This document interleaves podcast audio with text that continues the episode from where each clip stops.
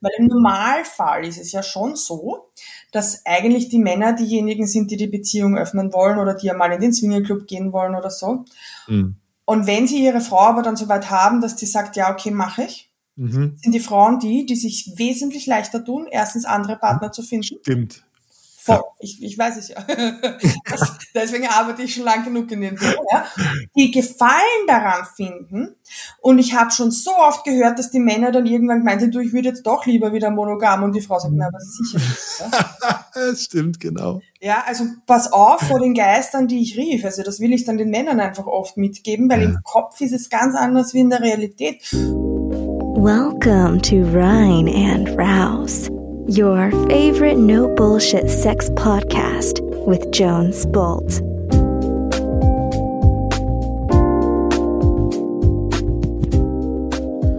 Hey Party People, hier ist Let Jones mit der ersten Folge in 2023. Happy New Year. Ich hoffe, du bist wunderbar reingerutscht und nutzt die heutige Folge gleich mal wieder für ein bisschen Brain Gymnastics, für deine guten Vorsätze im neuen Jahr, noch schlauer, sexuell schlauer zu werden. Und äh, ich habe eine verdammte Bombe dabei. I'm on fire. Warum? Ich spreche mit Natascha Dieter Berger, eine Psychotherapeutin aus Wien, spezialisiert auf Sexualität, Traumatherapie, Kink Awareness ethisch korrekte Nichtmonogamie, Polyamorie und komplexe Beziehungsnetzwerke. Und du kannst dir vorstellen, allein schon durch diese äh, äh, Beschreibung, wir reden nicht an der Oberfläche von Polyamorie, ob wir das toll finden oder nicht toll finden, sondern wir gehen verdammt tief. Wie entsteht meine Persönlichkeitsentwicklung mit Polyamorie? ähm, welche persönliche Auseinandersetzung habe ich? Komme ich dadurch an tiefere Schichten von Eifersucht und kann ich meine Werte entdecken? Wie schaffe ich Identität? Wie kann ich meine Identität wahren, wenn ich eine polyamore Person bin, aber auf eine Welt da draußen treffe, die grundsätzlich monogam ge getrimmt ist oder monogam überzeugt ist, aus dem Romantic Dream heraus? Und so weiter und so fort. Wir gehen teilweise unglaublich tief und es ist wirklich eine, ein Wisdom-Drop nach dem anderen. Äh, ich ähm, kann dir nur sagen, hör diese Folge ganz und du hast eine verdammt gute Weiterbildung ähm, erlebt. Noch dazu, you know me, I'm on fire. Ähm, 50% aller Workshops, die wir in diesem Jahr geplant haben, sind mehr oder weniger schon ausverkauft. Es kommen Temple Nights in München und in Berlin online. Es gibt zwei fucking Free Workshop Termine. Ein noch dazu fucking Free Workshop explizit nur für Paare. Speaking of Polyamorie oder Beziehungsöffnen oder wie geht das mit der Beziehung?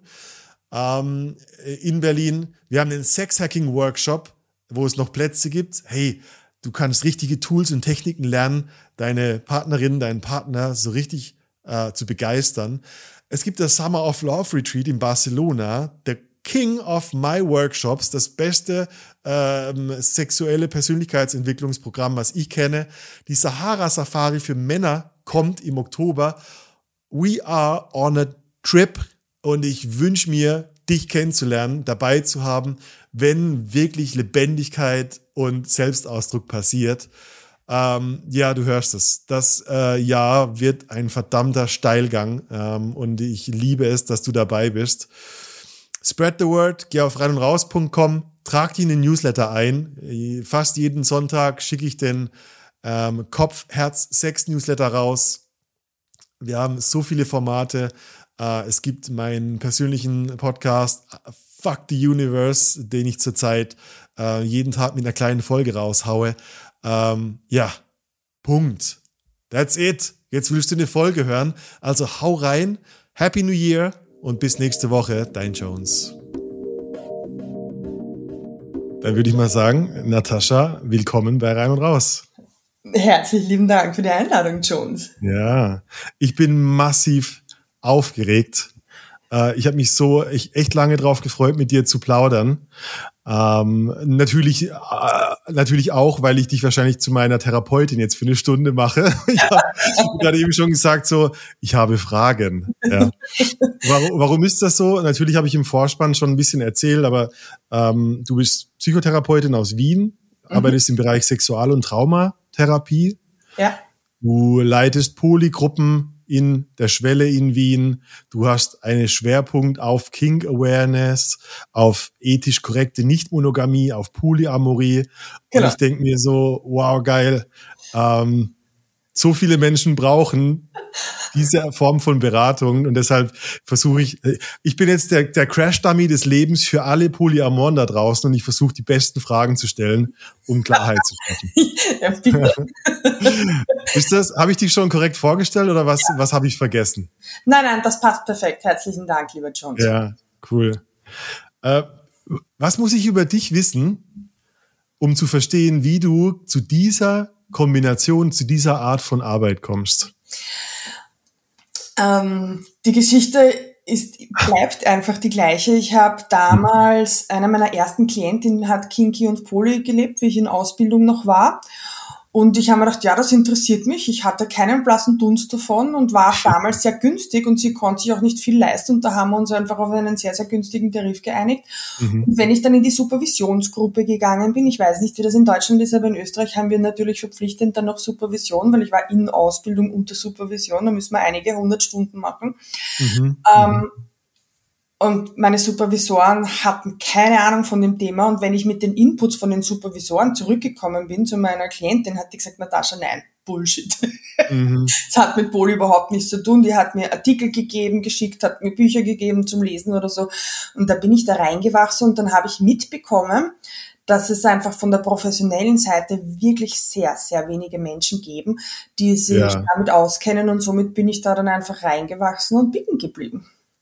Ja, ich meine, da, da stellt sich, für mich hat sich da auch immer die Frage gestellt, an, äh, klar, du, also das heißt für immer so, es wird an einer Norm ausgerichtet, aber woher kommt die Norm? Also du hast ja mehr oder weniger gesagt, die Therapeuten sind davon ausgegangen, nee, nee, nee, hör auf, zwei Leute zu lieben, eine Person reicht, weil das ist das romantische Modell von der Zweierbeziehung. Und andererseits ist natürlich immer auch so die, die, die Frage, ist das einfach eine Art von Zeitgeist und ich falle in die Falle, zu versuchen, mehrere Menschen zu lieben und schade mir dadurch selber in gewisser Weise? Begegnen dir solche Fragen in der Therapie? Ähm, das weniger, aber hm. es gibt schon Menschen, die selber das Gefühl haben, sie trauen sich nicht so ganz, sich wirklich auf eine Person einzulassen und sind mhm. generell nicht so ganz beziehungsfähig, wenn man es so nennen würde. Die wollen sich einfach nicht so ganz zu jemandem committen. Die glauben dann manchmal, dass sie bei Poli gut aufgehoben sind und stellen aber eh relativ schnell fest, dass es das eigentlich nicht ist. Ja, wenn jemand ja. Poly, ich sage immer ethisch korrekte Nichtmonogamie und unter Poly fällt für mich auch alles, was eben nicht monogam ist. Also ob das mhm. eine offene Beziehung ist, ob das polyamorös ist, mit allen Graustufen dazwischen ist mir relativ wurscht. Deswegen bin ich jetzt immer bei der Abkürzung Poly. Mhm. Da musst du dich um viele Menschen kümmern und das wird komplizierter anstatt einfacher. Das ist wirklich krass, oder? Ja. Wenn ich so drüber nachdenke, ähm, es gibt ja dadurch die, die, es gibt ja die Möglichkeit auch durch Polyamorie in gewisser Weise zu, dein, zu deiner, und da können wir noch drüber reden, zu deiner Identität zu finden oder deine, deine Werte zu entdecken, auch durch vielleicht schmerzhafte Erlebnisse. Ja. ja. Ähm, aber ich meine, das sind jetzt natürlich schon relativ tiefe Fragen. Ähm, was ist denn so der, das Gros der Themen, mit denen Menschen oder Paare, Paarkonstellationen dir begegnen? Also ist es der Standard von eine Person will Poli, die andere kann es nicht? Geht es um Ängste? Geht es um Eifersüchte? Was, was ist so dein Alltag in dieser Art der Beratung? Also ich bringe eigentlich, mir ist immer die Eigenverantwortung besonders wichtig und dieses, was will ich in meinem Leben? Weil wir mhm. sind in Mitteleuropa einfach alle monogam sozialisiert und was in Ordnung ist, dass man hinterrücks bescheißt, ja. Weil das ist das klassische Ding, was uns vorgelebt wird. Mhm. Mir persönlich war es dann einfach wichtig, die Leute zu unterstützen, zu sagen, hey, ich möchte das bescheißen nicht, weil damit geht das Vertrauen einfach in die Binsen, also es geht verloren. Ich weiß nicht, ob man das in Deutschland so kennt. Also mhm. wenn Vertrauen verloren geht, ist eigentlich die Basis jeder Beziehung einfach wirklich weg. Und deswegen finde ich das eine coole Sache, die Menschen zu unterstützen, die sagen, hey, ich möchte das offen und ehrlich spielen. Mhm. Ähm, es gibt Menschen, die zu mir kommen, die bescheißen und mhm. das nicht mehr wollen und dann so ein bisschen fragen, wie man das machen könnte oder so. Und dann gibt's auch die, die schon länger in einem Polykül leben und einfach ein paar Dinge noch einmal klären wollen. Was, mhm. was leider natürlich ist, ist, dass zu mir meistens die Menschen kommen, die Probleme haben. Also ja, ja. Gott sei Dank gibt es auch Beispiele an Menschen, ich weiß von denen, aber sie finde ich nicht in meiner Praxis, wo das Poly einfach ganz gut funktioniert. Und ich führe die Leute eigentlich immer wieder auf die Eigenverantwortung zurück. Das heißt, mhm. was will ich, warum will ich das ähm, und was kann ich tun, weil ich finde, es ist vollkommen in Ordnung, etwas Rücksicht auf meinen Partner zu nehmen. Aber es mhm. gibt diese Form von gesunden Egoismus, den ich wahnsinnig wichtig finde, den einfach zu mhm. fördern, indem ich sage, was will ich? Ich habe erst unlängst wieder eine Diskussion gehabt, ähm, wo ein, ein Polykül eigentlich besteht ähm, mhm. und die Frau einen neuen Partner gefunden hat und ihr ursprünglicher Partner jetzt plötzlich ein Problem damit hat, weil sonst hat sie eher andere Frauen gehabt oder nur so Einmalgeschichten mit Männern. Und er hätte mhm. jetzt sie gebeten, diese Beziehung aufzuhören. Und mhm. sie hat gesagt, das geht nicht. Und ich habe sie eigentlich sehr darin bestärkt, weil und auch bestätigt, weil meiner Erfahrung nach, wenn solche Vetos ausgesprochen werden, die machen auch in der Stammbeziehung total viel kaputt. Wenn ich mhm. sage, hey, das ist wie bei anderen Dingen auch, wenn dir es unglaublich viel Spaß macht, Tennis spielen zu gehen und ich sage, du darfst nicht Tennis spielen gehen, weil ich halte das nicht aus, wenn du Tennis spielen mhm. gehst, dann ist das auch ein mega Problem für die Beziehung. Da muss man gar nicht andere Menschen mit, mit einbeziehen. Und was ich immer so super spannend finde, ich bin jetzt auf deine Reaktion mhm. gespannt, ja. Monogamie fetischisiert den Sex. 100 Punkte. Ja, das ist so. Also, ja. Ja, ich meine, was mir da, was mir da definitiv kommt, also ich meine, ich habe so eine Interpretation von dem, was du damit meinst, ja. aber was ich oft feststelle und boah, ich hatte mit meiner Partnerin so eine heftige Diskussion vor zwei Tagen und ich versuche mich dran zu erinnern, weil das war eine für mich eine große große Erkenntnis. Ähm, es gibt aus dieser ganzen Fülle der Lebensbereiche, also physisches Umfeld, Freunde, Familie, Soziales. Es gibt super viele Lebensbereiche, aber die werden oft in den Sack gesteckt und Sex ist eine, eine ganz extreme Eigenkategorie, an dem alles gemaßregelt wird, wie wir in, zwischenmenschlich zueinander stehen. Ja, voll. Das heißt, äh, um dein Beispiel nochmal zu, zu, mit dem Tennis zum Beispiel, also ein Veto auszusprechen, dass äh, du keinen Kuchen mehr essen darfst, weil ich mag keinen Kuchen, ist ein komplett, also bonkers, die Idee. Ja. Ja, aber sobald klar. eine andere Person ins Spiel kommt, beziehe ich das sehr stark auf meinen Eigenwert und denke mir, ja. wenn du mehr als nur, wie, wie kannst du es wagen, mich nicht zu lieben? Ja. Das ist eigentlich so der Fetisch von, von, von Monogamie. Ja. Naja, wie kannst du es wagen, mich nicht zu lieben, ist, das muss ich, da werde ich drüber nachdenken. Ja. Ich glaube, wir sind uns in alle in unserem Selbstwert einfach getriggert, wenn da eine andere ja. Person daherkommt und dann haben wir halt alle Angst, dass die vielleicht besser sein können und dass Ey, unser absolut. Partner weggeht, ja. Und ja. ich gebe dir vollkommen recht mit dem Stellenwert, den Sex bekommt, gerade in monogamen Beziehungen. Es ist urspannend, weil ich rede ja immer wieder auch mit Menschen, die von Poly eigentlich recht wenig Ahnung haben. Und mhm. was mich immer wieder erstaunt, ist, dass dann dieses Bild kommt, wenn es ein Polykül gibt, das machen ja die ganze Zeit nichts anderes wie Gruppensex. Mhm, also du ja. merkst genau, dass ja. bei den monogamen Menschen ist das das erste Bild, ja, wo ich jetzt immer ja. sage als Psychotherapeutin, die Dinge, die ich als erstes denke, die kommen ja aus mir heraus. Ja, ja und, und, und vor allem, ja. Genau, und ich für die Polis ist es dann ja meistens aber so, dass der Sex gar nicht mehr den Stellenwert hat. Ja? ja. und es ist immer wieder das Gleiche und das finde ich so super spannend. In dem Moment, wo man was darf, fällt auch, ich würde das jetzt sexologisch bezeichnen, diese Aufladung weg, was verboten ja. zu tun. Und dann ist es ja. manchmal auch gar nicht mehr so interessant. Stimmt voll. Ich meine, ähm, was, was kam mir gerade für ein Beispiel? Jetzt muss ich kurz überlegen. Äh, also Nummer eins, was ich glaube ich dazu sagen wollte, ist so diese kulturelle Prägung aus dem normativen Kinofilm ist ja auch, wenn du eine andere Person allein schon küsst, dann kannst du mich ja nicht lieben. Ja. Also das ist so, glaube ich, der Fetisch von, von Sex im Sinne von, das Maß, also Eifersucht ist gleich Liebe. Ja. Und wenn ich keine Eifersucht habe, dann kann es ja keine Liebe sein. Ich glaube, das ist ein, ein ordentlicher Twist, den viele Menschen im Kopf haben. Und gleichzeitig so auf das Thema Identität einzugehen. Äh, ich erzähle dir ein Beispiel. Ich, ich lebe ja, ich lebe gerade in einer, in einer polyamoren Beziehung beziehungsweise in einer Öffnung, wo wir die ersten Schritte machen hin zu dem Container, der Polyamorie zulässt.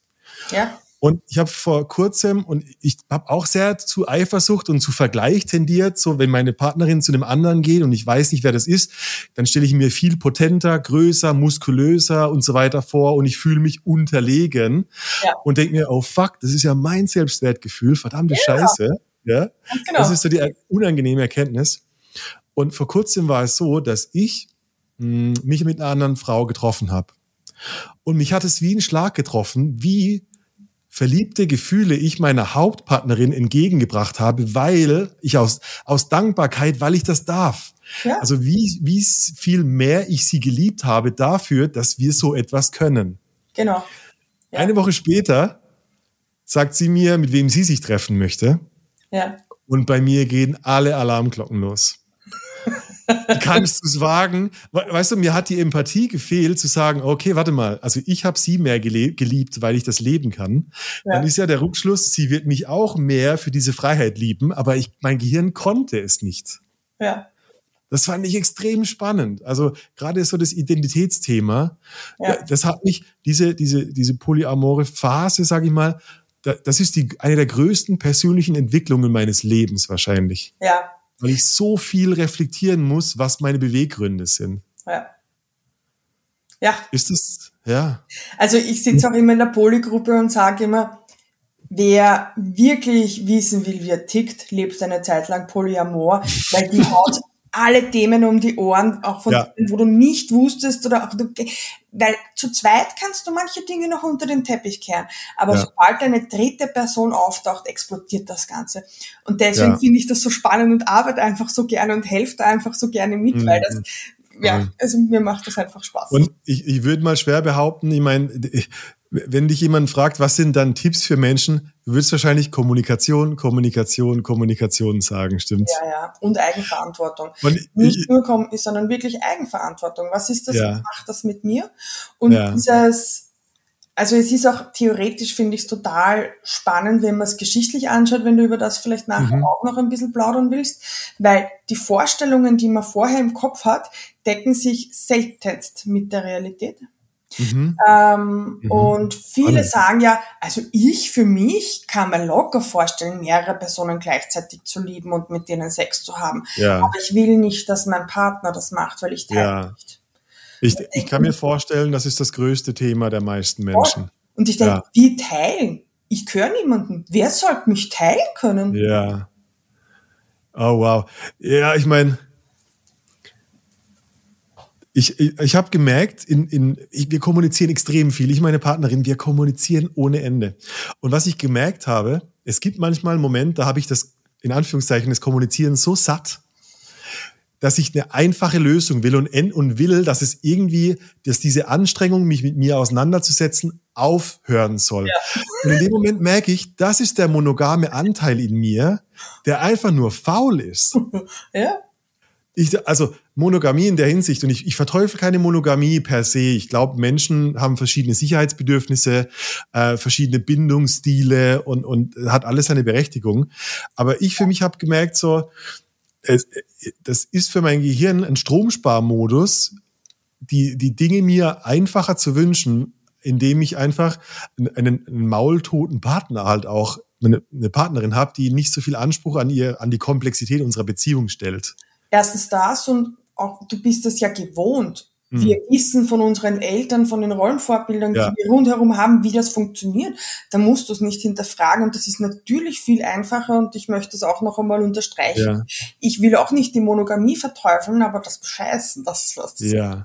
ist. Ja, ja und ich meine, und das ist ja letztendlich ein, ein, ein ich weiß, ich habe ja keine prozentuale Statistik, aber so, wenn man die Eheschließungs- und Scheidungsraten und so weiter anguckt, musst du davon ausgehen, dass mindest, mindestens die Hälfte aller monogamen Beziehungen sich ja eh betrügt in gewisser Weise durch Fantasien, Pornos, äh, hintenrum und so weiter. Also gibt es, ich würde fragen, gibt es überhaupt die, diese reine romantische Monogamie, die wirklich so 100 Prozent ausschließlich exklusiv funktioniert? Schwierig, wahrscheinlich also, schwierig. Ich habe begonnen, mich damit einfach in der Theorie auch und eben geschichtlich ein bisschen auseinanderzusetzen. Mhm. Da bin ich jetzt nicht die Top-Expertin, weil da fehlen mir noch viel zu viele Bücher. Aber es ist eine total spannende Reise, wie ich gelesen habe, dass zum Beispiel die Ehe ja etwas ist, das glaube ich vor eigentlich erst einem Jahrhundert oder so ähm, und das kam vom Adel raus, weil beim, im, ja. beim Adel war die Ehe ja etwas, was die Sicherheit für den Vermögen gebracht hat. Und weil ja. halt der normale Mob irgendwann das Gleiche will, wie der Adel hat, sozusagen, hat sich das mhm. durch. Und es war aber die Ehe früher immer ein Vertrag und dann war irgendwann diese romantische Vorstellung dabei, mit der mhm. wir leben. Und mhm. das tun wir noch gar nicht so lang, weil das gibt's vielleicht, weiß ich nicht, 80 Jahre oder sowas und davor ja, ja, ja. gar nicht. Das war für mich so, wow. Äh, das ist immer, ich finde, äh, da habe ich auch schon oft drüber geredet. Äh, wie, ich meine, wenn du davon aus, Autos sind ja auch nicht 100, 150 älter als 100 oder 150 Jahre, aber es ist in unserem Bewusstsein, wenn du nicht, wenn du nicht sehr bewusst reflektierst, was will ich denn wirklich, wirklich, ja. ist es ziemlich normal, dass ich irgendwann in meinem Leben aus Gründen ein Auto kaufe, auch wenn ich vielleicht gar keins brauche oder äh, Sharing-Modelle das gar nicht, das überflüssig machen. Aber guck auf die Straße raus und überall sind Autos. Ja. Und letztendlich, äh, es braucht nur ein, zwei, drei Generationen, damit etwas wirklich in der gesellschaftlichen Norm ver verankert ist. Und es braucht halt eben diesen, diesen bewussten Weg meiner Reflexion und, und auch, ja, wir kommen zur Identität, stimmt's? Also wer bin ich denn wirklich, wenn ich diese Anforderungen von außerhalb mal weglasse? Und ich glaube, viele würden dann sagen, ja, eine, eine ängstliche Person, die halt versucht, irgendwie Sicherheitsanker in ihrem Leben zu werfen. Natürlich. Damit ich Kontrolle habe über Dinge. Ja, ja weil. Regeln bringen Sicherheit. Da weiß ja. ich, woran ich bin, wenn es ja. Regeln gibt. Ja, dass wenn wir uns irgendwann einmal bewusst werden, dass diese Regeln allerdings nur ein Konstrukt sind, weil ganz im Ernst, noch keine Ehe hat ähm, vor einem Seitensprung ähm, eine Gewährleistung gegeben oder heißt, ja, das geht wirklich bis ans Lebensende, weil wie viele mm. werden heutzutage geschieden und dann mm. kommt eben eine andere Person vorbei, die verliebt sich, zack, bumm, aus, ja. Mm. Das ist auch was, was ich an dem Polykonstrukt so schön finde, dass sich mhm. Beziehungen ändern dürfen. Weil dann darf ja. ich momentan komplett verliebt sein und ich habe ja viele Paare, jetzt mhm. stecke ich euch einmal da auch rein, ich weiß nicht, wie lange ihr zusammen seid, ja, wo die halt ein, dieses Zweierkonstrukt gewohnt sind und dann sagen sie irgendwann, sie machen auf und dann kommt halt die erste Mega-Krise, wenn sich oh, wow. die erste Person verliebt in jemand Absolut. Oh wow, ja. Und ich sag allen das Gleiche. Das musst du durchstehen. Da gibt sogar einen, einen, einen Term dafür, also New Relationship Energy, ja. Okay. Und man sagt, wenn du momentan, wenn du verliebt bist, wir wissen alle, das vergeht wieder. Weil mhm. Verliebtheit ist einfach ein hormoneller Zustand, der von der Wissenschaft aus gesehen zwischen sechs Monate und 24 Monate dauert und dann ist er wieder weg.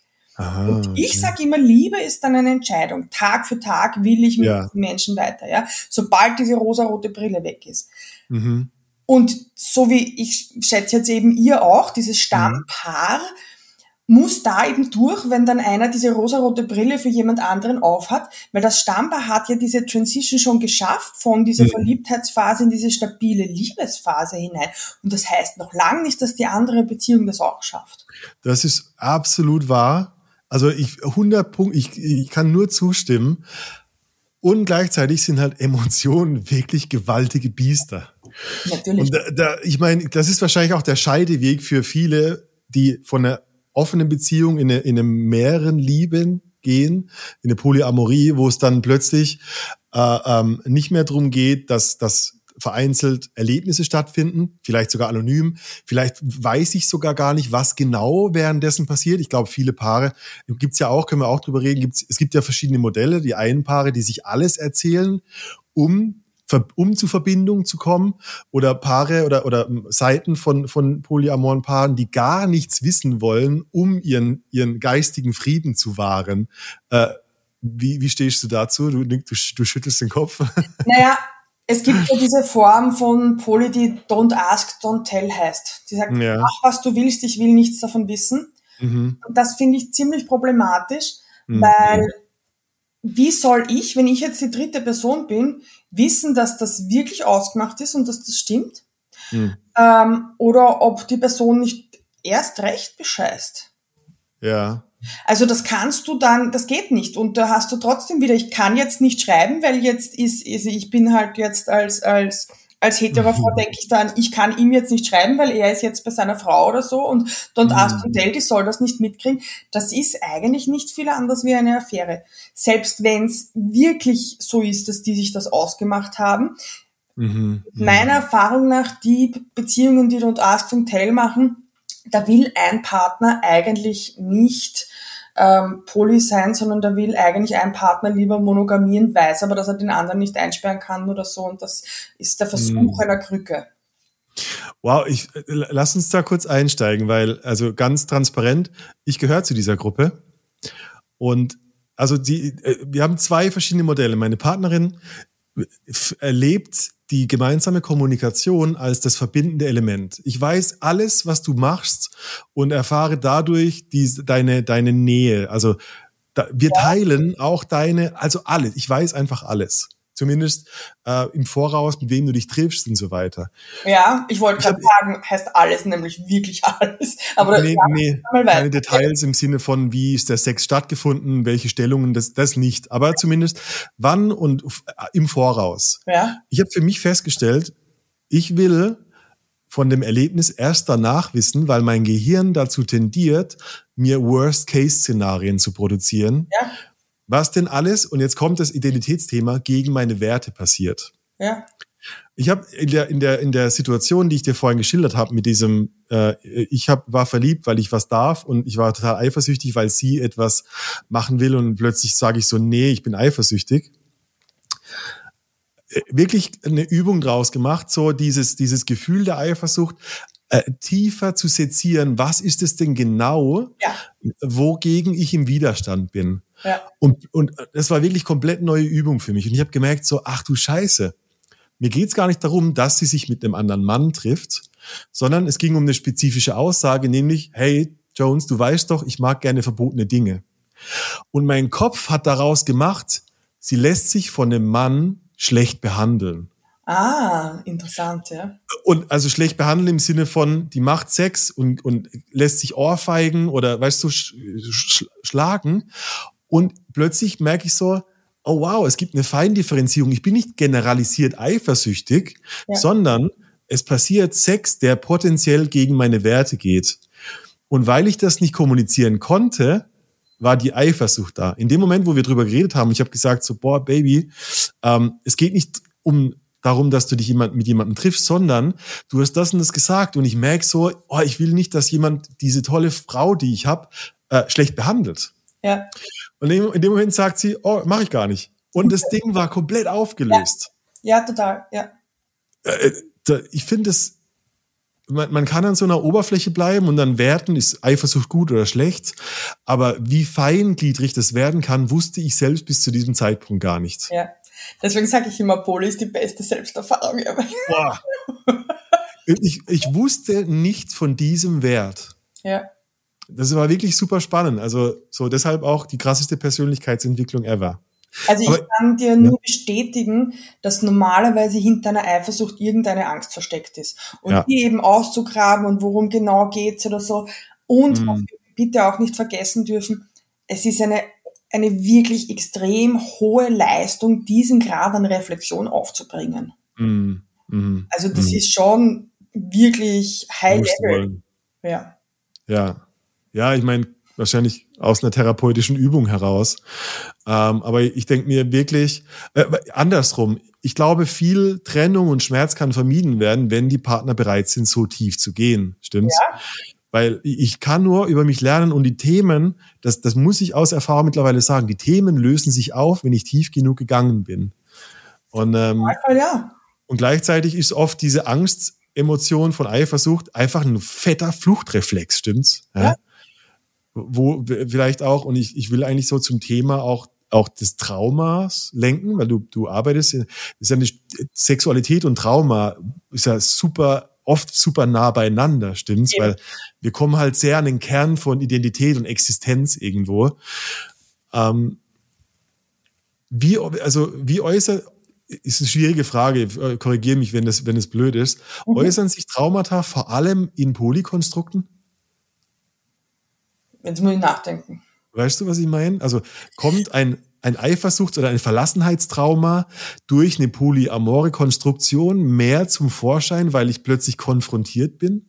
Na, das glaube ich ganz im Ernst nicht. Ähm, sondern nämlich, wenn jemand da ein schweres Trauma hat, wird die Person ja auf keinen Fall in ein Polykonstrukt gehen. Mhm.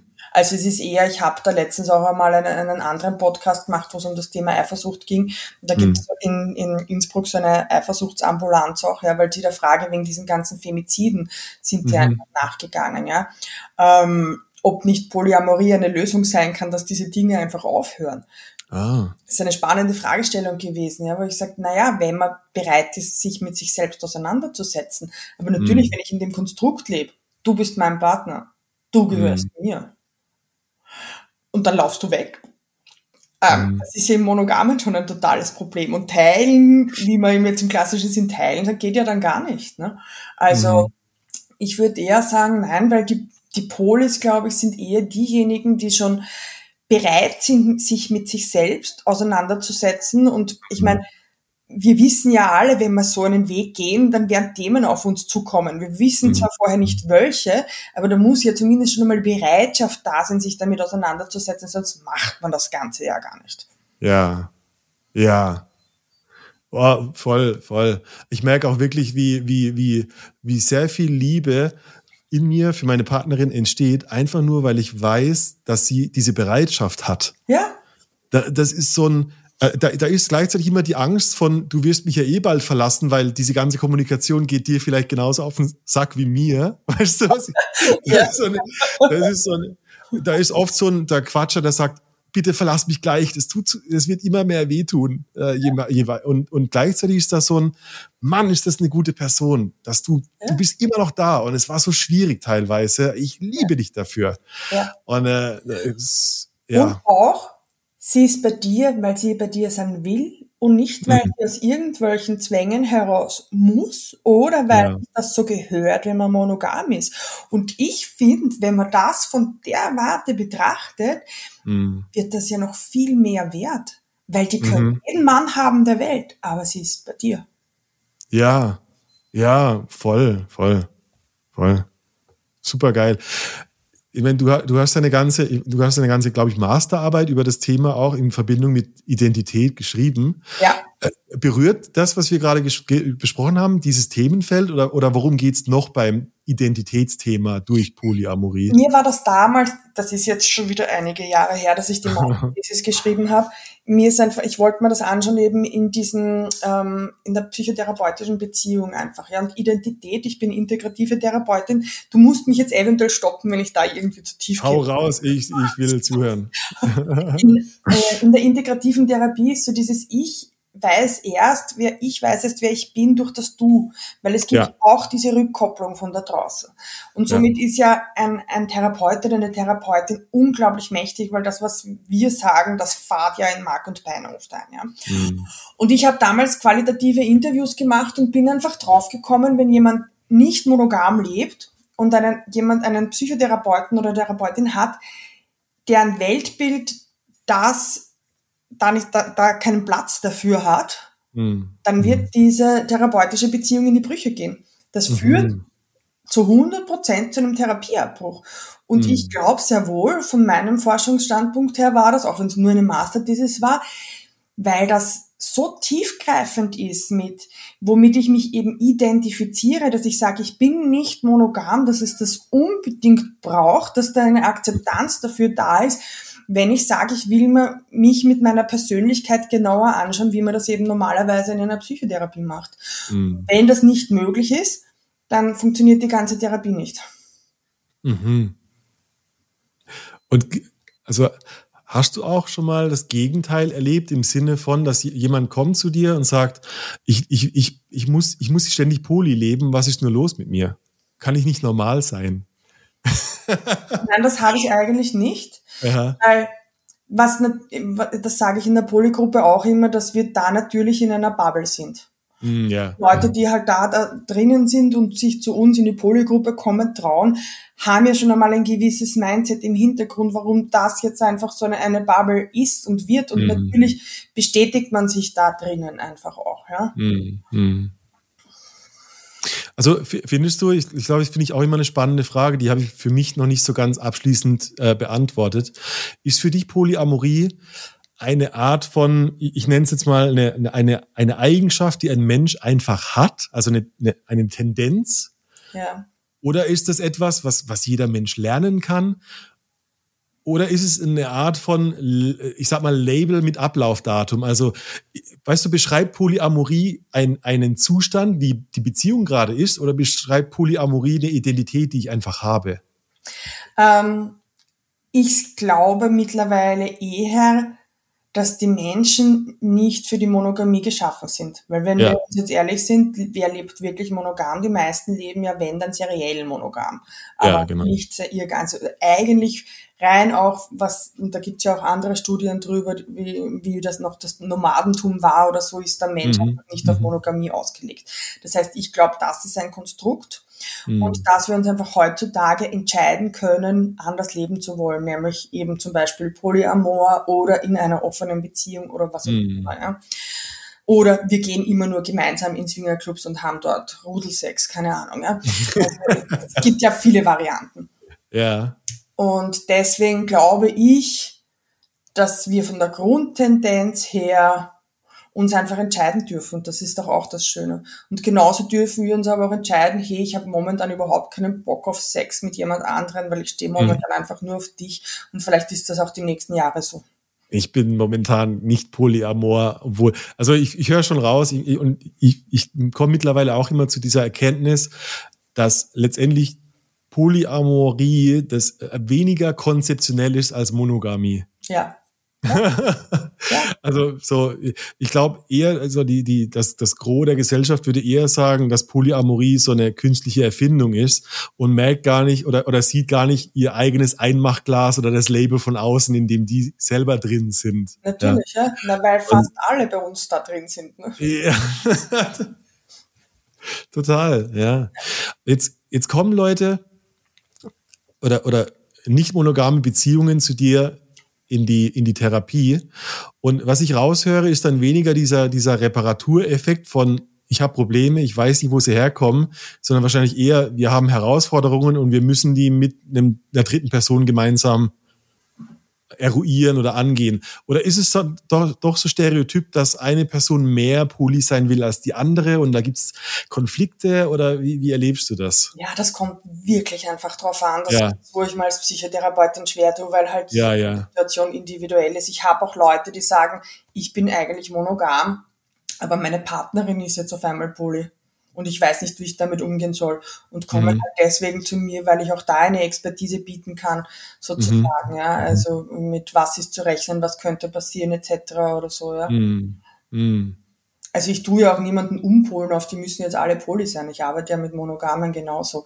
Und mhm. ich, mir ist einfach nur wichtig, das zu hinterfragen, warum mache ich das? Mache ich das, weil ich das will? Ja. Oder mache ich das, weil das ein, weil ich es halt so gewöhnt bin, ne? Und die meisten sind es halt einfach so gewöhnt und haben es halt oft gar nicht hinterfragt. Ne? Ja, und ich meine, die Fragen, die, die, du sprichst sie so, so federleicht aus, stimmt's? Also auch so diese, warum mache ich, warum will ich Polyamorie?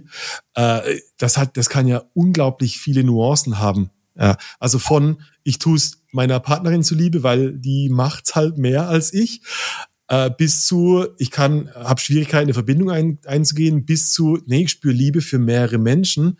Also ich glaube, die, die, so einfach die Frage ist, so komplex und individuell sind die Antworten, die, genau. auf die man kommen ja. muss, oder? Ja. Und das finde ich eben auch so wichtig, auch wenn ich sage, ich will jetzt Polyamor leben, mhm. heißt es ja noch nicht, dass ich das bis ans Ende meiner Tage machen muss. Mhm. Sondern dann ja. schaue ich mir das einfach eine Zeit lang an, ja. Weil ja wir alle, glaube ich, gerade die Menschen, die schon ganz lange in einer Beziehung sind, da vergisst man dann, wie cool das ist, weil es hat natürlich alles immer mehrere Seiten, ja. Wenn ich mhm. auf ein Date gehe und merkt, ich, ich, bin da, ich bin nervös, ich bin aufgeregt und mhm. treffe jemanden neuen und du kriegst mit, der steht auf dich. Also mhm. was das für eine Bestätigung gibt, ja. Ja, ja, ja. Also ja, ja den Marktwert checken.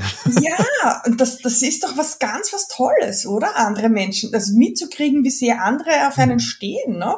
Und ich finde auch, da gibt's immer dieses Beispiel mit, meine Freundin darf ja nicht ins Fitnessstudio gehen, weil dann könnten ihnen anderen, könnten ihr dann auf den Arsch starren oder so, wo ich mir denke, Alter, das ist doch deine Trophäe. Wie bitte? Das ist doch deine Trophäe. Also lass ja, doch andere genau. Leute drauf starren. Ja, ja, wenn mein Freund im Fitnesscenter steht und die anderen Frauen schauen sich seine Mucke an, der kommt jeder noch zu mir heim. ich finde, ich finde, ich komme immer wieder auch drauf zu, also zu der Erkenntnis, es gibt Dinge, die willst du und Dinge, die brauchst du. Ja. Was ich damit meine ist, ich habe irgendwie keinen Bock drauf, dass andere Männer meine Freundin geil finden, aber ich brauche das, um diese Energie aufzubringen, immer zu beweisen, so oder sie zu wollen. Also so, ja, und es ist meine. Und ich brauche das, dass auch andere sie wollen im Sinne von Motor für meine, mh, hm, ich habe eine gute, äh, tolle Person an meiner Seite. Ja. ja. Also ich habe mal die Geschichte gehört, ich habe das noch nicht verifizieren können, aber angeblich war das im hawaiianischen Königshaus gang und gäbe, dass die, die, der König und die Königin mehrere Geliebte hatten, weil was für ein grausamer Mensch muss man sein oder wie ungustiös, wenn man nicht von mehreren begehrt wird. Mm. Super. Voll, Absolut. oder? Ja. Ich finde das Bild so schön. Klar. Ja. Es ist halt einfach so eine Ecke weiter gedacht. Genau. Also es ist so, es ist so eine, so eine schöne Metapher für die eigene Reflexion. Hey, natürlich will ich eine Person haben, die mehrere Menschen anzieht, weil das ist ja eine in Anführungszeichen wertvolle Person, die mich ja aus diesen eben gleichen Gründen anzieht. Genau. Ja. Also, wie kann es denn sein, dass eine Person nur mich aus Gründen anzieht und sonst niemanden? Eben. Ja. Also, wie kann es denn auch sein, dass meine Freundin Brad Pitt nicht heiß findet? ja. Naja, natürlich. Zum Beispiel. Ja. ja. Oh Mann, oh Mann. Ja, super viele, super viele Nuancen. Was mich interessiert oder was ich glaube, was, worüber oft wenig gesprochen wird, ich gehe ich geh mal von einer, ich sag mal, eine, eine Art von, ich nehme jetzt mal eine Wohnsituation, aber eigentlich so als eine Art von Metapher. Also Polyamorie im Sinne von ja, offen, man kann mehrere Menschen lieben, vielleicht gibt es zwei, drei Parallelbeziehungen und trotzdem leben vielleicht lebt so Männlein und Weiblein, wenn wir jetzt mal vom Stereotyp ausgehen, zusammen in einer Wohnung. Mhm. Und das ist für mich auch ein, ein, ein, ein Sinnbild für zum Beispiel Eltern werden. Ja. Du, ich glaube, ich habe von dir gelesen, dass auch Co-Parenting und diese Art von alternative Beziehungsform im Sinne von Kinderkriegen auch ein Teil ja, deiner Arbeit ist ja, weil es geht halt dann ein Stückchen weiter. Ich habe halt ja, genau. mit der Nicht-Monogamie sozusagen und dann kommt mir irgendwann drauf, warte mal, da gibt's sowas wie Co-Parenting und genau ja. genommen finde ich, passt das perfekt dazu, weil es einfach Beziehung ein Stück anders gedacht ist, ja. ja und ja. ich finde das unglaublich faszinierend und den Gedanken so toll, weil wie, wie viele Pärchen kriegen dann Kinder, dann lassen sie sich scheiden und dann müssen mhm. sie diese Elternbeziehung führen und diese zerbrochene Liebesbeziehung. Und ich finde das für meinen Kopf was total ja. entspanntes, wenn ich sage, ich würde jemanden finden, wo ich sage, hey komm, mit dir will ich ein Kind kriegen, mhm. aber ich will mit dir keine Liebesbeziehung führen. Und das ja. im Vorfeld abklären zu können, dass ich sage, hey komm, das machen wir zwei jetzt, weil, und gerade heutzutage, weil ich es auch in meinem privaten Umfeld einige Freundinnen noch habe, die halt dann irgendwann älter werden, aber keine Beziehung, wo momentan Kinder sind. Und mhm ich suche dann immer nach Lösungen und ich habe mir gedacht, also ich finde, Co-Parenting begeistert mich schon als Lösungsmöglichkeit ja, für viele Dinge. Absolut. Und, und in dem Punkt komme ich dann nämlich zu diesem, zu diesem Hunter-Gatherer-Bild von, hat wahrscheinlich vor sieben bis zehntausend Jahren besser funktioniert, weil die Familie die Gemeinschaft war. Genau. Und wir nicht halt als Zweierkonstrukt in, im Sinne von uns eine Wohnung geteilt haben und dadurch das Kind uns den Nagel an die Wand macht, dass wir jetzt eine monogame Phase eingehen müssen, ja. weil Kind stattfindet. Ja. Also ich, ich denke mir so, damit das funkt, damit diese Art von Polyamorie noch diesen nächsten Schritt von Kinderkriegen weitergehen kann, brauchst du fast schon ein alternatives Lebensmodell im Sinne, wie mit du, wie du mit anderen Menschen auch zusammenlebst. Ja, erstens das. Ja? Oder auch eben, wie kann man sein Leben gestalten, ohne zusammenzuleben. Natürlich macht das manches einfacher und auch ja. nachdem, wie die Wohnungspreise sind oder so, ja. ja, ja. Wenn man geschieden ist, dann lebt man auch auseinander. Und je nachdem gibt es auch verschiedenste Konstrukte, wie man dann mit dem mhm. Kind umgeht. Ne? Und das ist halt ein Muss heraus, dass man sich, und wenn ich sage, wenn ich im Vorfeld aber sage, hey, ich will das gern so haben, kann ich mir das ja ausbaldowern mit meinem Gegenüber mit. Mhm. Und das Schöne finde ich dann trotzdem, sich aber unbedingt bewusst zu werden, wenn das Kind dann da ist, kann man sich ausgemacht haben, was immer man will, weil es wird wieder alles anders werden. Ja? Aber das ist ja in Beziehungen und mit der Polyamorie das Gleiche. Das kriegst du ja auch ja. schon. Dass manche ja, Dinge ja, im Kopf ganz anders waren wie dann in der Realität. Ne? Ich, ich meine, was ich von, äh, von dir durch andere ähm, Interviews gelernt habe, und ich finde eigentlich, das ist eigentlich das, das schönste Bild. Weder Polyamorie noch Monogamie äh, sind gewappnet gegen den Wandel, den das Leben halt eh mit sich bringt.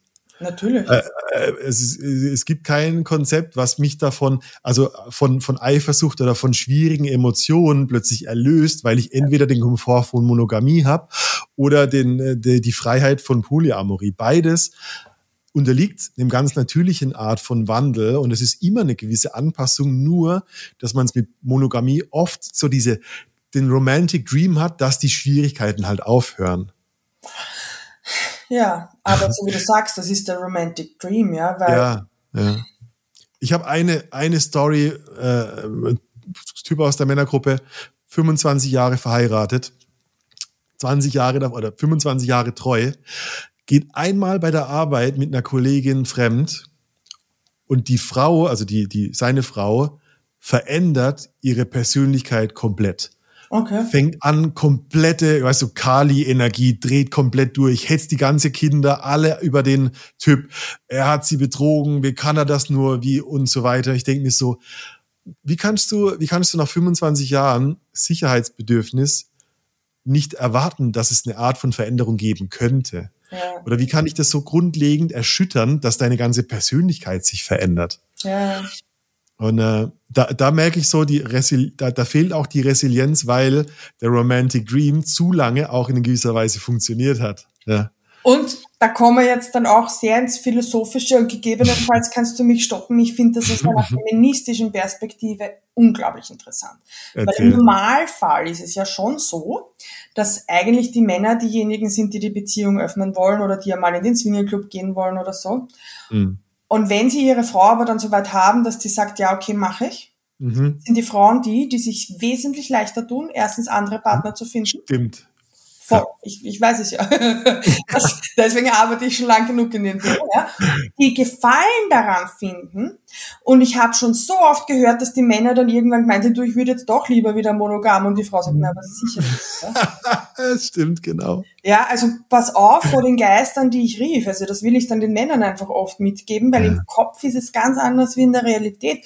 Und ich, ich stehe auf dieses eine Buch, so dieses Female Choice, ja, weil mhm. in der Natur ist auch normalerweise, ist es ja so, dass sich das Weibchen aussucht, von wem sie sich begatten lässt, mit wem sie die Kinder das haben will. Und stimmt. bei uns hat sich das einfach durch diverseste Faktoren einfach umgedreht. Und ich glaube, also die Ehe war ja früher schon viel für Frauen eine Sicherheit, nämlich eine finanzielle Absicherung, weil ja früher mehr eher mehr die Männer das Kohle gehabt haben, ja. ja. Und somit war es essentiell, dass der zu uns gestanden ist, ja, weil wenn kein mhm. Mann, dann kannst du dich gleich die Kugel geben. Das gab es ja in der mhm. Vergangenheit. Und ich glaube, dass das zum Teil schon noch in den Zellen einfach auch sitzt. Ja, ja. Und ich dieses, ich habe dir meine besten Jahre geschenkt und das ist der Dank dafür, wenn er sich dann eine Jüngere nimmt, ja. ja so auf ja. die Art, ne? Ähm, und eigentlich, wenn man sich aber traut, dahin zu schauen, mhm. finde ich, ist das ganze Pole-Thema ein unglaublich feministisches, ja. Voll, ich, ich, stimme dir voll zu und im gleichen Moment regt sich da mein Ego, ja. dass ich wehren will. Mhm. Das, das sagt, willst du mich verarschen feministisch? Aber ich, also ich glaube auch, ich meine, durch das, was ich, was ich äh, philosophisch, anthropologisch, ähm, neurobiologisch weiß, gehe ich schwer davon aus, dass wir eigentlich als Mensch aus einem Matriarchat kommen. Und äh, diese, diese, die patriarchale Idee auch dieser Zweierbindung irgendwann die Idee war von Männern, ihre, ihre Blutlinie reinzuhalten und deshalb die Frau in gewisser Weise in die Gefangenschaft der Ehe zu knüppeln, also ja. damit sie eben nicht mit verschiedensten Männern Sex praktizieren kann. Ja. Und diese Idee durch die Heirat den Frauen so gut verkauft wurde, dass die Frauen diejenigen sind, die eigentlich den Drang zur Eheschließung haben, ja. aber das ein fremdbestimmter Anteil ihrer Psyche ist. Ja, vollkommen. Also ich, ich gebe dir total recht und es gibt auch ja. so viel schon Forschung zu dem Thema, ja, weil es gibt ja diese Lustlosigkeit. Also, also wenn mhm. wir jetzt sexuelle gehen und sexologisch hast du halt bei den Männern oft einmal eine, eine erektile Dysfunktion und bei den Frauen heißt es lustlos, ja? ja. Und wenn du hinterfragst, ich bleibe jetzt bei der Frauenseite, Frauen haben total Bock auf Sex, aber oft nicht auf den, den sie kriegen können. Ja, ja, ja. ja. Viele stellen es dann einfach ab, damit ja. sie es halt gar nicht mehr spüren, diese Lust, mhm. weil sie sagen, kriege ich eh nicht und den will ich nicht, also will ich gleich gar keinen mehr. Mhm. Und manche gestehen sich halt ein, dass sie sagen, eigentlich mhm. hätte ich schon gern anderen. Und das finde ich eben auch so spannend, weil ich finde trotzdem, diese sexuelle Energie ist ja sowas, was uns mit so viel Lebendigkeit erfüllt mhm. und das gibt uns so viel Power und so viel Kraft und ich finde das wirklich eigentlich tragisch für die Menschheit, wenn wir das manchmal untergraben müssen, damit wir brav monogam bleiben. Ne? Mhm, ja, ja. Äh, mein Ego, mein Ego will nicht, dass meine Partnerin so lebendig ist. Ja. Das geht mir voll gegen die Eier. Und äh, ich bin oft genug in, in dem Moment, wo, wo ich mir sage, hey Jones, kill your fucking ego. Ja. Weil was, was, ist, was ist denn, äh, was für ein Gewaltakt ist es denn, die Lebendigkeit von einer anderen Person zu unterdrücken? Also das ist ja Gewalt. Ja. Und, und äh, boah, oft genug, aber der, das Ego ist der Automat, der erstmal interveniert und mit Eifersucht und, und Aggression und Unterdrückung kommt. Ja. Und äh, boah, es ist eine äh, riesige, und ich meine, worüber wir jetzt sprechen, ist noch mehr eine Bubble, weil da musst du erstmal hinkommen, das auch wirklich in dem Moment zu erwischen. Ja. ja. Und ich, ich glaube, deshalb Puh, ja, aber da müssen wir dranbleiben, stimmt's? Das ist eine, das ist, glaube ich, die eigentliche Freiheit, die, die sich die meisten Menschen wünschen, aber den Preis dafür nicht, nicht gewillt sind zu bezahlen. Da wirklich durch den eigenen Schmerz, durch die Traumaheilung, durch meine Bindungswunden durchzugehen äh, und, und Menschen frei sein, also den, mein Gegenüber so frei sein lassen zu können, wie frei ich sein will. Ja. Das ist eine, eine verdammt hohe Kunst und ich glaube, Puh, viel größer als, und jetzt kommen wir wieder zu diesem Fetischisierung von Monogamie, viel größer als Sex. Viel größer als Sex. Ach, sowieso. Ja. Ja, was ja. da dahinter steckt, an Mustern, Programmen, Dingen, die wir einfach erlernt haben, wer wir glauben, wer wir sind, mhm. wo wir wieder auch bei Identität sind, wer, mhm. wer bin ich denn? Mhm. Ja, und das sind ja auch die Bilder. Was sagen meine Haberer dazu, wenn ich als Mann erlaube, dass meine Frau sich von anderen Typen vögelt? Ne? Ja. Äh, also das, das sind ja so viele Bilder hinten dran. Ne? Ja, ja. Ja, spannend. Und ich meine, du, du arbeitest ja kink-aware und ich weiß, kinky heißt ja in gewisser Weise von der Norm abweichend. Ja. Und äh, letztendlich, also die Wortkreation King ist, kann ja nur entstehen dadurch, dass wir schon eine falsche Annahme von der Normalität haben. Sowieso, ja. also, ja. ja, definitiv, ja. Wie, da, wenn du ja? Du, du, leitest ja die, die, die Polygruppe. Wie, wie, kann ich mir eine Polygruppe vorstellen? Das interessiert mich noch, so als vielleicht als. Ähm, du warst wahrscheinlich schon einmal in einer psychotherapeutischen Selbsterfahrungsgruppe. Absolut, mehrmals, ja. Also und im Endeffekt ist es das Gleiche, nur halt, dass ja. die Menschen einen gewissen Rahmen haben, so wie wenn du sagst, du gehst jetzt in eine Gruppe, wo es geht um das Thema Depression, wo alle über ihre Depression reden, Verstehe. ja. Mhm. Sind halt dort Menschen, die sagen, sie wollen über ihr Polydasein reden. Und die Frage ist halt, mhm. was für Themen bringen sie mit? Weil wir sagen mhm. auch immer, hey, die Gruppe lebt von dem, was ihr als Thema einbringt und mitbringt und wie sehr ihr euch auch mit euren Emotionen zur Verfügung stellt. Mhm. Ja?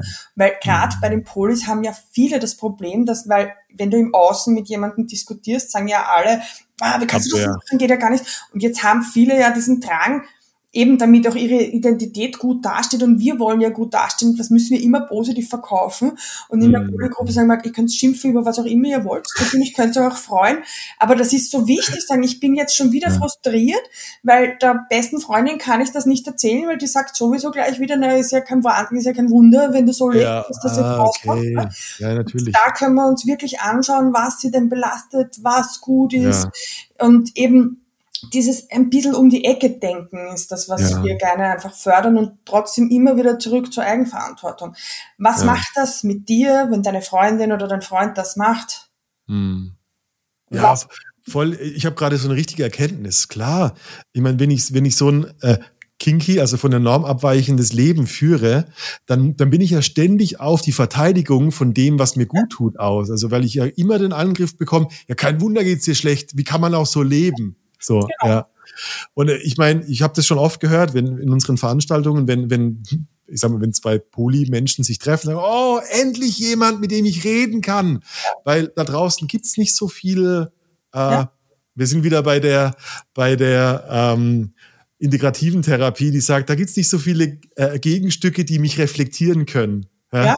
Ja. Also wie soll ich denn wissen, wo ich stehe, wer ich bin, ob das gut ist oder ob ich auf dem richtigen Weg bin, wenn mir alle sagen, das ist ein Scheiß, was du da machst. Ja. Genau, ja. Oh, super spannend. Ich glaube, es braucht echt mehr Polygruppen da draußen. ja, ohne Scheiß, ja. ja voll. Oder man, man verkauft es als Polygruppe und macht insgeheim wirkliche Individualpsychologie. Das, das, ist echt spannend. Im ja. Endeffekt ist es das ja, ja, weil ja. was die Menschen dann für ein Thema dann wirklich haben, ist immer sehr unterschiedlich. Ne? Und das hm. Schöne hm. ist auch noch, ich sage immer auch den Menschen, die zu mir in Einzel kommen oder als Polykül oder was auch immer, ich schicke immer alle gerne in die Polygruppe, weil ich sage, hey, als Mensch in Beziehung lerne ich doch am meisten von anderen hm. Menschen in Beziehung. Und dort kann ich mich reinsetzen und zuhören und mitkriegen, die haben genau das gleiche Problem wie ich. Ja, ja. Oder ja. ich, ich habe da drinnen jemanden sitzen, als mehr oder weniger mein Counterpart und der sagt das Gleiche, wie mein Partner sagt. Ja. Ohne dass ich aber diese Streitgeschichte gleich erinnern habe, sozusagen, ja. die man halt in der ja. Dynamik mit dem eigenen Partner hat. Ne? Also die, die Polygruppe ist so was Hilfreiches. Ja. Ja, ich habe sofort Bock, eine Polygruppe hier auszurufen. Das ist wirklich, ich meine, ich erkenne, ich erkenne gerade wirklich den, den, den Wert, definitiv. Äh, äh, ich, in, mein, in meinen Selbsterfahrungsgruppen waren keine Poly, aber andere. Aber es gibt nichts Besseres als die Erkenntnis, dass mein Problem gar nicht so speziell ist im Vergleich zu anderen. Ja. Dass, dass es da eine, eine Norm im, im Sinne von Herausforderungen gibt, die andere genauso normal erleben wie ich. Und, und mein, also ist ja, ich hatte oft das, das, das Gefühl oder den Eindruck, so, boah, scheiße, diese Kommunikation, diese Streits, diese Auseinandersetzung, die wir führen, ey, das ist doch der Beweis dafür, dass Polyamorie echt ein Scheiß ist. Weil, warum ist das alles so schwierig gerade? Ne? Aber sobald ich natürlich andere Menschen sehe, die Ähnliches durchleben, habe ich wieder einen, einen neuen Horizont von normal. Ja. ja. Ja, aber dieses Argument ist sowieso, wo ich mir dann immer denke, ja, ich habe noch nie wo eine, ein Polykül gesehen, wo das funktioniert hat. Also ich mehr. Und wie viele monogame Pärchen kennst du, wo das funktioniert? Mhm. Ja, und ich finde, das, das liebe ich auch, das Thema, diese Aussage von funktionieren. Ja, was heißt Funktionieren? Funktionieren ist wie ein Motor, der nie kaputt gehen darf. Ja. Und das widerspricht halt dieser natürlichen Veränderung, die das, das Leben halt ausmacht. Genau. Ja. Also eine, eine, eine, egal welches Art von Beziehungsmodell funktioniert so lange, wie sie funktioniert hat. Ja. Und danach ist einfach was anderes dran. Ja. ja. Und äh, bis dahin ist es persönliche Auseinandersetzung. Ja. Ganz genau, ja. Deswegen, Boah. es ist immer für mich dieses, was will jemand im Leben? Mhm. und da einfach zu begleiten. Und wenn das jetzt eben eine Strecke ist, die heißt jetzt Kinkaware oder also nur Kinky und Poly oder was auch immer, ja, give it, gib dir die Erfahrungen, weil manchmal wissen wir auch, es ist ganz schön, etwas zu erfahren, weil dann wissen wir, wie es ist und dann kann ich sagen, na, brauche ich doch nicht. Mhm. Ja, ja, wie soll ich was bewerten, was ich wirklich nicht erlebt habe? Genau, ja. Ja, ja definitiv, ja. Cool. Wow. Natascha, ich, ich könnte weiter und weiter machen. äh, das äh, wirklich für mich ist wirklich dieses Thema und ich, ich lass uns eine zweite Runde machen, weil für mich diese Nuancen, dieses, was ich vorhin erzählt habe mit diesem, ah, die, es ist nicht die Eifersucht, sondern es ist mein Wert, der konfrontiert wird. Ähm, ich bin mir sicher, da draußen kriegen Leute solche Ohren, ja. ähm, äh, weil, weil, es, weil es diese Dimension von, von Polyamorie mit reinbringt, die oft nicht gesehen wird. Ja. Oder die, die per se als Null oder Eins entweder alles okay oder alles abgelehnt wird. Und es sind eben für mich diese tausend Nuancen dazwischen, die das so super, super spannend machen. Ja. Mhm. Und ähm, da habe ich äh, wirklich Lust, nochmal tiefer zu graben mit dir. Das, ähm, das, das, will ich sehr gerne angehen. Ähm, und ich fand es jetzt schon ähm, also mind-blowing. Ähm, erzähl äh, den Leuten, ich meine, wo, wo, du bietest natürlich, du bietest es ja auch online an, deine, deine Sessions. Ja. Wo finden Leute mehr über dich? Wie kann man mit dir arbeiten? Gibt's da von dir eine Zusammenfassung? Ja, also ich arbeite mit Polykülen einfach auch online sozusagen heutzutage. Das geht mit Gruppen leider nicht so gut. Wir haben auch einmal versucht, eine Polygruppe online zu machen, aber das Aha. geht nicht. Ja, aber ja, es ja. gibt halt leider noch so wenig Professionisten. Deswegen Leute, bitte setzt euch damit auseinander, nicht nur Privatpersonen, sondern auch die Professionisten. Mhm. Ähm, ich habe einen Instagram-Account, ich habe einen Facebook-Account, da heißt das Nataschas Couch. Ich bin allerdings relativ schlecht, diese Dinge zu warten. Ich habe natürlich eine Homepage, unter www.therapeutin.cc kann man mich ganz gut finden. Die ist mhm. auch schon alt, aber meine Daten stehen drauf. Ich bin immer so beschäftigt mit neues Wissen und, ja. und was kann man noch machen, ja. dass dieses ganze Social Media und Marketing Zeug einfach leider viel zu kurz kommt. Aber ja. ist halt aber das Wichtige ist, die Leute finden dich, weil äh, wenn man wenn man dir zugehört hat, dann äh, ich habe auf jeden Fall mitbekommen, es es ist, glaube ich, unglaublich schwierig, dich irgendwo hinzusetzen in irgendeiner Stadt und nach einer, einer Therapeutin, Therapeuten zu finden, der dieses Bewusstsein mitbringt und mir eben nicht die, diese, den Romantic Dream als den Frame setzt und ich mich darin verteidigen muss. Genau. Fuck, das ist unglaublich schwierig. Ja. Das ja. geht meistens nur über eine Weiterempfehlung von einem anderen äh, offenen Paar oder polyamoren Paar. Ja. Und ähm, ich glaube, das kann, äh, das kann Menschen wirklich helfen. Von daher, wir verlinken natürlich alle Kontaktmöglichkeiten in, der, in, den Show Notes. Und, ähm, ja. und ich, ich möchte auch, Fragen. auch betonen, eben so wie du das vorher eh auch schon gesagt hast, ich habe halt dann noch diese Weiterbildung von sexokorporell gemacht, weil ich sage, okay, mhm. Sex ist die Basis, wie kann man sich sexologisch weiterentwickeln und mhm. alles, was irgendwann mit Sex zu tun hat, kommt irgendwo spätestens Trauma dazu. Ja? Das heißt, ich mhm. habe auch diverse Traumaausbildungen zur Behandlung und eben die für diverseste Belastungszustände eingesetzt werden können, wie zum Beispiel Brainspotting oder so. Und deswegen mhm. fühle ich mich da einfach echt gut gewappnet, wenn irgendjemand mit irgendeinem Beziehungs- oder Sex- oder Thema zu mir kommt das Mindeste, was ich mache, ist nicht zu verurteilen, sondern zu sagen, ah, echt, das interessiert dich, erklär mir warum. Was ah. genau ist das? Erzähl ja. mir, lassen wir uns den Dingen auf den Grund gehen. Ich habe hab richtig Bock. Wir machen, wir machen nochmal einen Termin aus, weil, also ich rufe jetzt aus, Poli-Leute da draußen, schreibt an die hello at rein und raus.com explizite Detailfragen zu Situationen aus Polykonstrukten, aus offenen Beziehungen, aus nicht monogamen äh, Beziehungsmodellen. Äh, ich ich mache mir auch Gedanken, ich will tiefer gehen äh, und ein bisschen mehr mit dir reflektieren, weil das ist eine Information, die ist da draußen nicht so leicht zu finden und gleichzeitig so super, super äh, äh, wertvoll, damit am Ende ja polyamore Konstrukte gelingen auf ihre Art und Weise, stimmt's? Dass da Menschen wachsen und nicht an sich zweifeln. Ich glaube, ja. das ist das für mich Wichtigste. Ja. Genau, ja. Natascha, Hardcore, vielen Dank, äh, dass du dir die Zeit genommen hast. Ich freue mich auf die Folge und ich ja. freue mich auf unser nächstes Gespräch. Es hat viel Spaß gemacht. Danke herzlich, John. Vielen, vielen Dank. Bis zum nächsten Mal. Bis dann. Ciao. Bye, bye.